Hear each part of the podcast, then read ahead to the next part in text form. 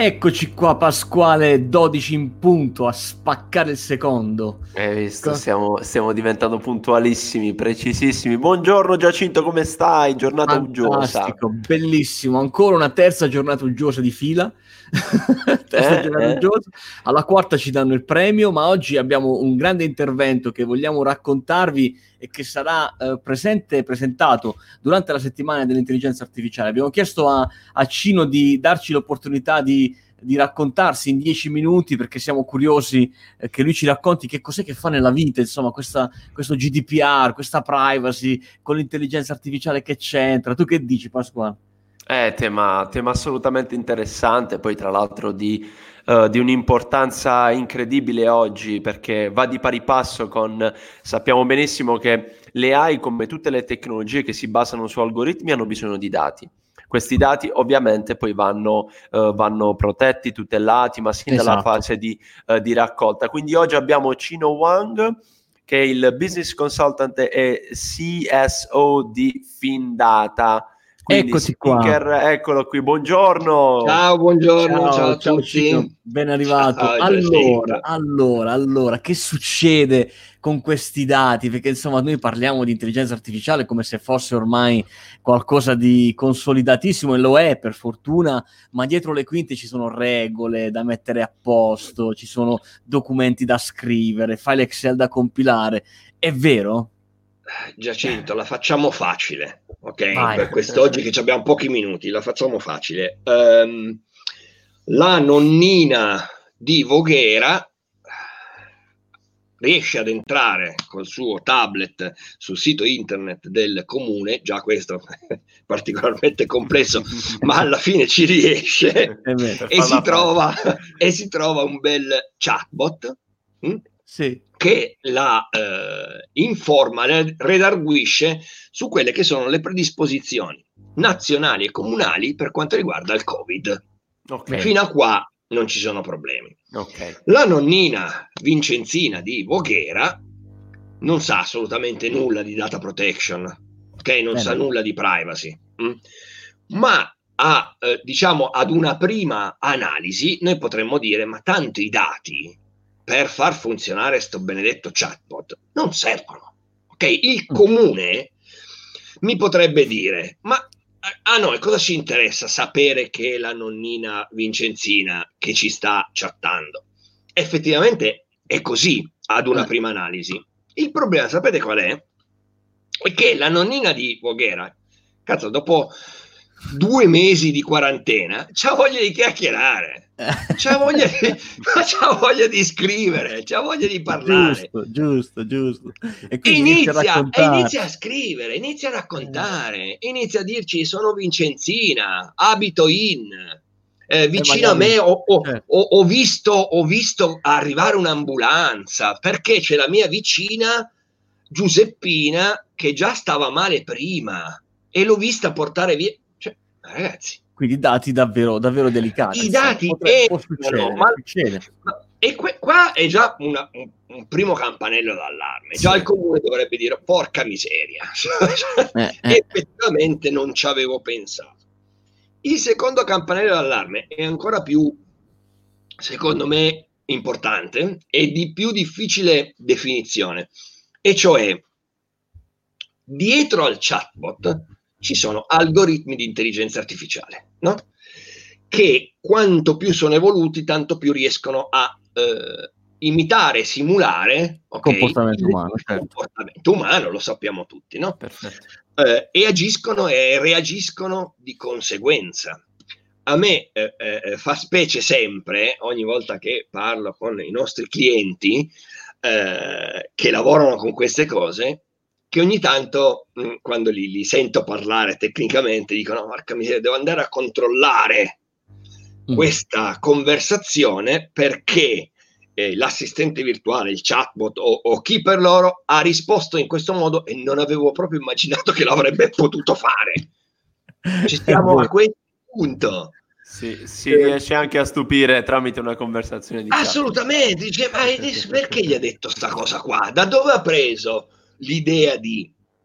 Quindi non solo c'è un trattamento dati che è insito nella ampiezza di possibilità che un sistema di intelligenza artificiale ti dà, ampiezza pressoché infinita. Certo. Ma vi è un moltiplicatore di rischio dovuto al fatto che anche le risposte dall'altra parte sono praticamente infinite. Okay? Okay. Questo è questo. Il terzo aspetto, se vogliamo proprio dirla tutta, è il rischio concreto che la vecchietta, sempre la vecchietta Giuseppina di Voghera, non sappia che dall'altra parte c'è una macchina. Questo è drammatico, è drammatico, perché nemmeno non solo non sa che dietro c'è una macchina, ma non sa quando nella maggior parte dei casi, purtroppo, quando l'operatore ha preso il posto della macchina. Okay. Perché ci si può palleggiare tra operatore umano e macchina. Certo. Interessante, interessante. Questa cosa qua deve essere in qualche modo, se non normata, dobbiamo insieme darci delle regole. Io assolutamente non sono un rigorista e non sono un talebano, nel momento in cui dall'altra parte ci sono persone che si dicono ok, diamoci delle regole. Una delle regole potrebbe essere un bel bollino, cioè, sai che quando vai a interagire con... Okay, assolutamente, okay, sì, okay. Un bel bollino, guarda che stai interagendo con l'intelligenza artificiale, punto. Giusto. C'è questo paradosso tra voler creare un chatbot, un assistente quanto più possibile simile all'essere umano, che poi a un certo punto non sai, ma l'ho fatto così tanto bene questo chatbot, ma sto parlando con un essere umano o sto parlando con un chatbot? I miei dati li sto dando a un essere umano o un chatbot? È molto interessante, io sono sicuro che su questo argomento si potrebbe parlare per ore. Cino, una grandissima esperienza nel tema, e vi invito, questo è solo un aperitivo, come si può dire, un antipasto, un lancio di quello che sarà l'intervento di Cino Wang alla AI Week. Lo ricordiamo, la AI Week dall'11 al 16 maggio ha anche un intervento di Cino, dove Cino ci parlerà delle 7 regole. Sette regole. Vai, dillo te, Giacinta. 7 regole dell'intelligenza artificiale per non fallire, quindi ecco. Attenzione, quindi per tutti quelli che oggi stanno pensando di creare un progetto di chatbot, ma non soltanto, no Cino, diciamo in generale dove c'è da mettere i dati a lavorare, è arrivato il momento per cui, insomma, aprire gli occhi anche da questo punto di vista. Cino ci ha già detto, non è un talebano, per cui è una persona, anzi, con la sua azienda, con la sua esperienza e con il suo team riesce a guidare progetti in serenità, per cui è, diciamo, il traghettatore nelle acque chete. Assolutamente sì. Io dico sempre, Giacinto, ma tu poi mi conosci anche e soprattutto in quest'abito professionale, non ci poniamo limiti. Voi mi dite che cosa volete fare, stante il fatto che quello che volete fare è lecito, e io vi dico come farlo. Perché se è illecito, chiuso il discorso. No? E comunque volevo ribattezzare volutamente il mio speech. Non parlerò in realtà delle 7 regole, ma cercheremo di dare una risposta al fatto che non sappiamo ancora se gli androidi sognano pecore elettriche.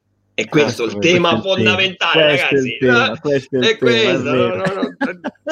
Ste cagate del GDPR, lasciamole. E allora Cino, raccontaci un po'. Adesso andiamo nel vivo e anche proviamo a giocare un po' con le figure degli ospiti che si stanno iscrivendo, no? Gli iscritti alle AI Week, che sono fondamentalmente in 4 aree. Ci sono tanti studenti, ci sono tanti imprenditori di piccole e medie imprese, ci sono manager di azienda e ci sono anche dei CEO di grande enterprise, no? Adesso tu, Cino, prova a immedesimarti in uno di questi personaggi, e quello che devi raccontare a chi ci sta ascoltando in questo momento, a chi lo vedrà magari in differita a questo video, è qual è il motivo perché Cino Wang, nei panni di uno di questi 4 esseri, assolutamente non può mancare la settimana dell'intelligenza artificiale.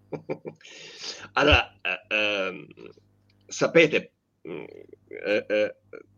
qual è il discorso? Io ho lavorato, forse Giacinto non lo sa, ma io ho fatto 20 anni di esperienza nel settore alberghiero. Io arrivo da da una laurea in economia del turismo e da una gavetta che va dalle sale del ristorante fino alle posizioni di management e poi consulenza. Certo. Poi mi sono spostato dal settore alberghiero alla gestione di aziende, software house, che facevano sistemi informatici per l'industria dell'ospitalità, per poi approdare per meriti esclusivamente di visione, quindi non di o che figata la privacy, no, claro. O che bello, ci potrebbe essere una buona possibilità in quell'ambito nel 2016, quindi sono approdato nell'alveo del GDPR. È molto complesso. Questo ambito non è un ambito legale, non è un ambito informatico, non è un ambito di cyber security, è tutto insieme. Quindi la cosa importante è riuscire, quando io faccio anche master di marketing turistico, e quando parlo con i ragazzi, più volte ci tengo a dire: ragazzi, io non vi sto dando delle tecniche, io vi sto dando la possibilità di confrontarvi domani con persone molto più brave di me, verticalizzate di me, con le quali potete riuscire a interagire. E questo è fondamentale, cioè non è importante che il manager sappia a menadito che cos'è il GDPR o i singoli articoli, ma non li so nemmeno io, ma ci mancherebbe. Sono d'accordo. Mario Arcella li sa tutti a memoria,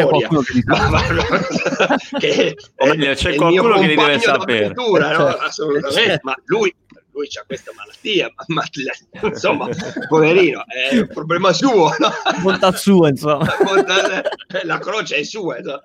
Però non è necessario saperli a memoria, ma è necessario che lui sappia di che cosa si sta parlando, è necessario che lui abbia ben chiaro in mente il concetto di accountability. Quando uno mi fa una domanda, ma senti, questa informativa privacy, e vado a vedere, ed è un'informativa elaborata da un sistema informatico di 7 pagine, e compliance, questa è accountability? Cioè significa che tu ci hai pensato e ci hai riflettuto in merito a quello che stavi facendo.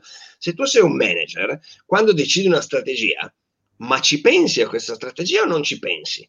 Quando decidi del GDPR, dei dati, che sono il patrimonio oggi fondamentale della tua impresa, ci pensi o non ci pensi? Allora, se non ci pensi, ti affidi a XY con ovviamente un occhio attentissimo al pricing, con gli occhi chiusi però, e non si fa così, cioè devi seguirli i processi, devi governarli, quindi è necessario che si partecipi a questi momenti formativi, perché le basi sono le stesse per tutti. E bisogna conoscerle, perché insomma assolutamente si rischia di essere, come dici tu, sai Giacinto cosa si rischia? Si rischia una cosa, un paradosso, si rischia che sulla carta noi si dormano sonni tranquilli, quando un bel giorno arriva qualcuno come il sottoscritto rompipalle che ti bussa alla spalla e ti dice: ah, ho visto le tue carte, mi spieghi quello che c'è scritto qua? Non va bene, non va bene, perché è inutile. Quindi prevenire è meglio che curare. Il 14 di maggio ci hai preso il tuo pass, goditi questa chiacchierata formativa con Cino, perché insomma entreremo nel dettaglio di come seguire in maniera attenta e oculata la normativa del GDPR, perché ormai fa parte della nostra vita aziendale, è inutile far finta che non esista, anzi bisogna cavalcarla e trasformarla in un'opportunità. Giusto, penso di aver racchiuso questo. Perfetto. Come concetto finale. Cino, ti ringraziamo per aver partecipato a questi 10 minuti, ci vediamo alla settimana dell'intelligenza artificiale. Ciao a tutti. Ciao a tutti. Ciao a tutti, ciao.